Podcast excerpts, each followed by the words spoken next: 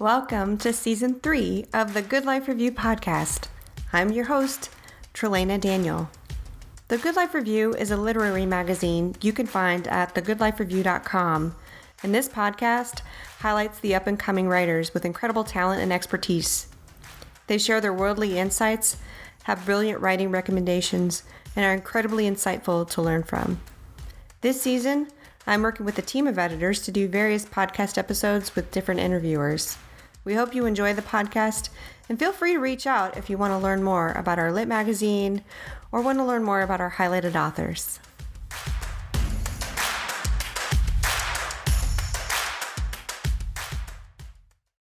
I'm Adrienne Pine, and my piece in the Good Life Review is Mother. Um, and I'm from Birmingham, Alabama. I live in upstate New York.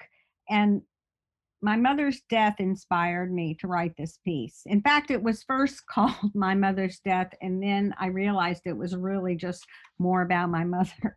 So I changed it to Mother. And um, I, it's a very painful piece, and it was kind of an exorcism for me to write it. And uh, so I'm I'm delighted that it's found readers at the Good Life Review, and um, yeah, we're delighted to have it. And I think, you know, you you touch on the fact that it's, you know, very personal. And so that was basically my first question um, that I that I typically ask is is kind of what inspired the piece. So when when did you start writing that piece? I started right. I actually wrote it wrote it a while ago, and I've just been letting it sit for a while, and then I went back to it. I started writing it um, in the year probably after my mother died, and my mother now has been dead nine years. So, uh, you know, it's, um, I actually finished it a little while ago, but it didn't find a home yet. So I'm just really starting to write it back. So I probably started to write it in the year after my mother died, and then I just, you know, continued. Yeah. All right. Well, so um, have you always had sort of an affinity for writing or when did you sc- discover your love for writing? Where did it all begin? Uh, that was a uh, well i thought about that. This is going to sound weird. I think my love of writing just really began when i first learned how to write with the physical act of learning the alphabet and writing words down on paper and writing things no matter what they meant. I just you know loved hand kids don't learn handwriting anymore but uh, um, we did and i just think i love to and i've and since i learned to read i love to read. I'm a huge reader so it's just kind of a natural connection but i think for me that love became started with the physical act of actually putting down words on paper. Yeah so for as far back as you can remember then huh? Yeah i mean yeah, I used to copy down things before I had things to write on my own. Sometimes I copied poems out of books when I was a kid, you know, before I made up things. Yeah. Yeah, they say that that's a great learning exercise just to copy copy down what someone else has done and you really get a feel for it, you know, what they were doing or how those words, you know, interact and um so that's very cool. Um so do you have any other um, related projects or or writing other writing projects that you have in the works or something else you want to talk about? Yeah i mean i actually am have been since i finished mother i've actually been writing quite a few more pieces along that vein. And um, some in various stages of completion. But i did write one um, it's called my mother in the afterlife that that takes place afterwards. I wrote I've, I've been writing a series that I hope to put together as a book. They're all about very painful things. And um, the title, my my title I'm thinking of is Home Front, with its connotations of the home as the battleground, and so and the family at war. so I hope that I I get enough pieces, and they're about my siblings, my parents. They're just a lot from my childhood, but also other things later in life that are also painful. I, I wrote, I'm writing one about the process of selling the family house just all these different kind of very significant uh, stage of life events or events that are emotionally difficult.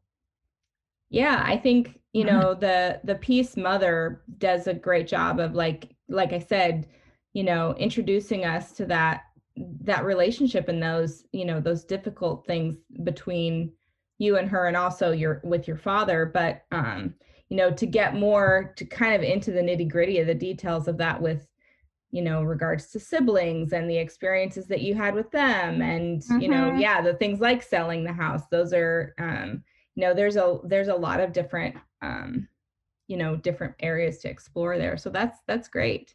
Well thank you. You know i have realized i mean it's interesting because what the the events eh, of mother of course are very particular to me but a lot of other people do really relate to it. I've seen that other people have and i see that you know m- many of us don't have those idyllic parent child relationships in fact probably more i don't even know i would say more people probably have troubled relationships than not and so so it's been kind of an eye opener to me that you know people really do identify in a lot of ways.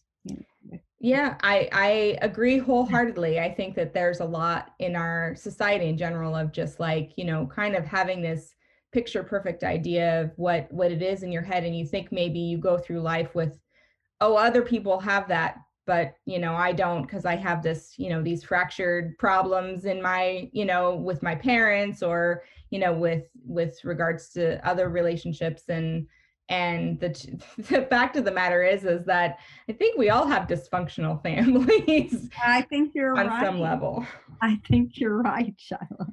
but yeah what kinds of things are you reading or what do you like to read well, you know that question. I, I I know that you said I'm a huge reader, and I really wanted to answer it fully. So I went back and I looked at what I'd read over the past year or so.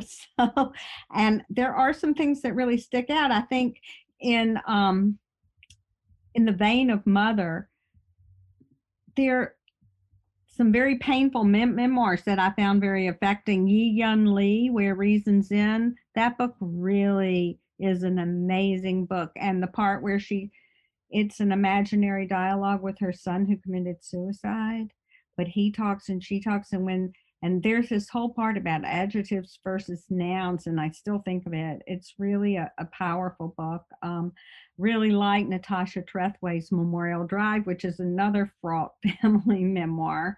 Um, and I, one of the first books I read um, in the pandemic I had never read it before was Azar Nafisi's Reading Lolita in Tehran, which is a wonderful book, you know, also um, a memoir.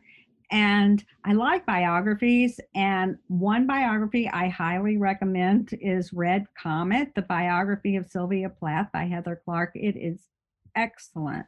I've read um, other biographies of her, and this is just, it really puts her in her um, in the social and cultural context and you it's really a great a really good biography and um, two kind of true life somewhat crime books i guess i would say that i thought were very interesting books um, also somewhat literary furious hours by Casey Cep which is about harper lee and the trial, the murder trial that she tried to write a book about and she never did, and sort of really explores that um, block she had and, and creativity. And We Keep the Dead Close was a very interesting book about an unsolved murder, um, I guess about almost uh, 50 years ago by Becky Cooper. That's a very good book. so then I'll mention just a couple more um, some novels that I really liked. Burnt Sugar by Avni Doshi. Okay. That's a great book. Writers and Lovers by Lily King. I loved that one. And The Tunnel by Yehoshua, this Israeli writer. That's a great book. And Yiyun Li's novel, Must I Go? I loved that.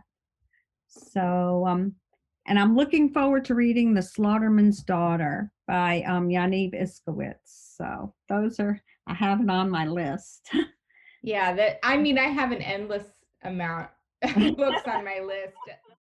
Um, so uh, one of the questions that we just like to ask everyone is um, because the name of our publication is the Good Life Review, which is um, incidentally sort of a, also a play on um, the one of the former Nebraska state mottos, um, which was Nebraska, the Good Life. So, what does the Good Life mean to you?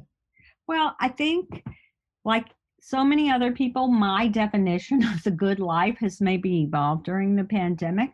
And now I really feel that that what the good life means is being healthy, healthy physically, mentally, emotionally, and um,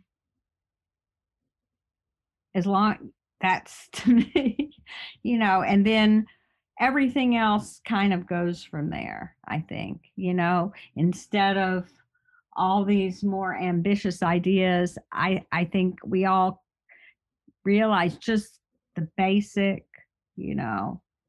Yeah, getting back to base I mean basic is a good word because that's how I kind of feel about it is, you know, we we all sort of were forced to kind of just go back to the fundamental basics of like daily life and you know being healthy was you know it it became the focus and mm-hmm. and with as many things as 2020 brought you know for challenges both with the pandemic and and otherwise it's it's just that you're that you're safe you know that mm-hmm. that you have a certain amount of security and Thanks to Shyla Shehan for hosting the podcast today, and Adrienne Pine for going along with us on our fun journey. Adrienne Pine's essays have appeared in the Feminine Collective, the Yale Journal of Humanities and Medicine, Carte Blanche, Bio Stories, Linden Avenue, Soft Cartel, Gravel, the Write Place and the Write Time, and others. Let's listen in as she reads us an excerpt of Mother. Mother. My mother died in the early minutes of March 21st, 2012, just as spring was coming into its fullest expression in Birmingham, Alabama, the city where she was born, married, and had her children, and where she had lived her entire life. The foliage was a promising shade of bright green. The suburban lawns were visions lined with banks of azaleas in full bloom. The year was still young. As yet, the sun's heat had no weight to it. On March 9th, she was diagnosed with bone cancer. How long she had had the bone cancer, her doctor would not suppose. What was known was that the bone cancer was a metastasis from breast cancer she had survived 14 years ago. For the past 12 years, she had been cancer free, but as it was explained, breast cancer is sneaky and insidious and doesn't give up easily. The doctor giving her the diagnosis stressed the positive aspects. The cancer had not spread beyond the bones, and with chemotherapy, she might live a few more years, although she would likely be confined to a wheelchair. If this was meant to be the silver lining, my mother didn't see it that way. She confided her true state of mind to her rabbi. Rabbi, I know I'm dying, she said to him when he visited her in the hospital. We're all dying, he replied. No, I know I am dying soon, she said, and it's all right. He told us this after the funeral at the Shiva Minyan. As I drove along the roads of my childhood, it occurred to me that my mother's youth had been the best season of her life. Everything afterwards was a disappointment, and she had never really gotten over it. Inside the woman she became, there was always the popular girl, the belle of the ball, whose life had never fulfilled its promise. Once her wit and repartee had charmed girls and boys alike, and young and old. She was accustomed to being the center of attention, adored and adorned. Long after she married and had children, Flirtation lived on in her encounters with tradesmen and repairmen. Stanley at the grocery store, Gus at the gas station, men she saw casually in the course of her errands. She seemed happiest when she was flirting, but I never saw her flirt with my father. Nothing so light-hearted existed between them. Instead, There was a furious passion that erupted in explosions and battles. It is one morning at breakfast, and I am three or four years old. I don't know what started their argument, but Daddy wants to leave for work, and Mama is angry and threatening to pour coffee on him. He's angry too and taunts her that she won't dare do it. Don't you believe it? she cries, grabbing the coffee pot from the stove. She flings a fountain of hot coffee that reaches him as he tries to escape out the front door, splashing all over his good suit. He screams, and she flees back inside. Furious, he stomps up the stairs and inside the house to change, cursing her but avoiding her. His suit is stained the color of dirt, the color of excrement. That stain endures, dirty, shameful, coloring our family life for years to come. So much unhappiness and disappointment, and so little tolerance and affection. If you want to read more, you can head to thegoodlifereview.com. Thanks for listening to the Good Life Review podcast. We are very excited to keep producing these podcasts and bringing you great stories from our current writers. A huge thank you to our editorial team that is mostly based out of Nebraska and almost entirely made up of writers from the flyover states, which is why we don't want your work to be overlooked. If you have a piece you'd like to submit, head on over to our submittable page, thegoodlifereview.submittable.com. Don't forget to like us on social media. You can find us on Facebook at The Good Life Review and on Twitter at The Good Life Lit Mag. Thank you for listening.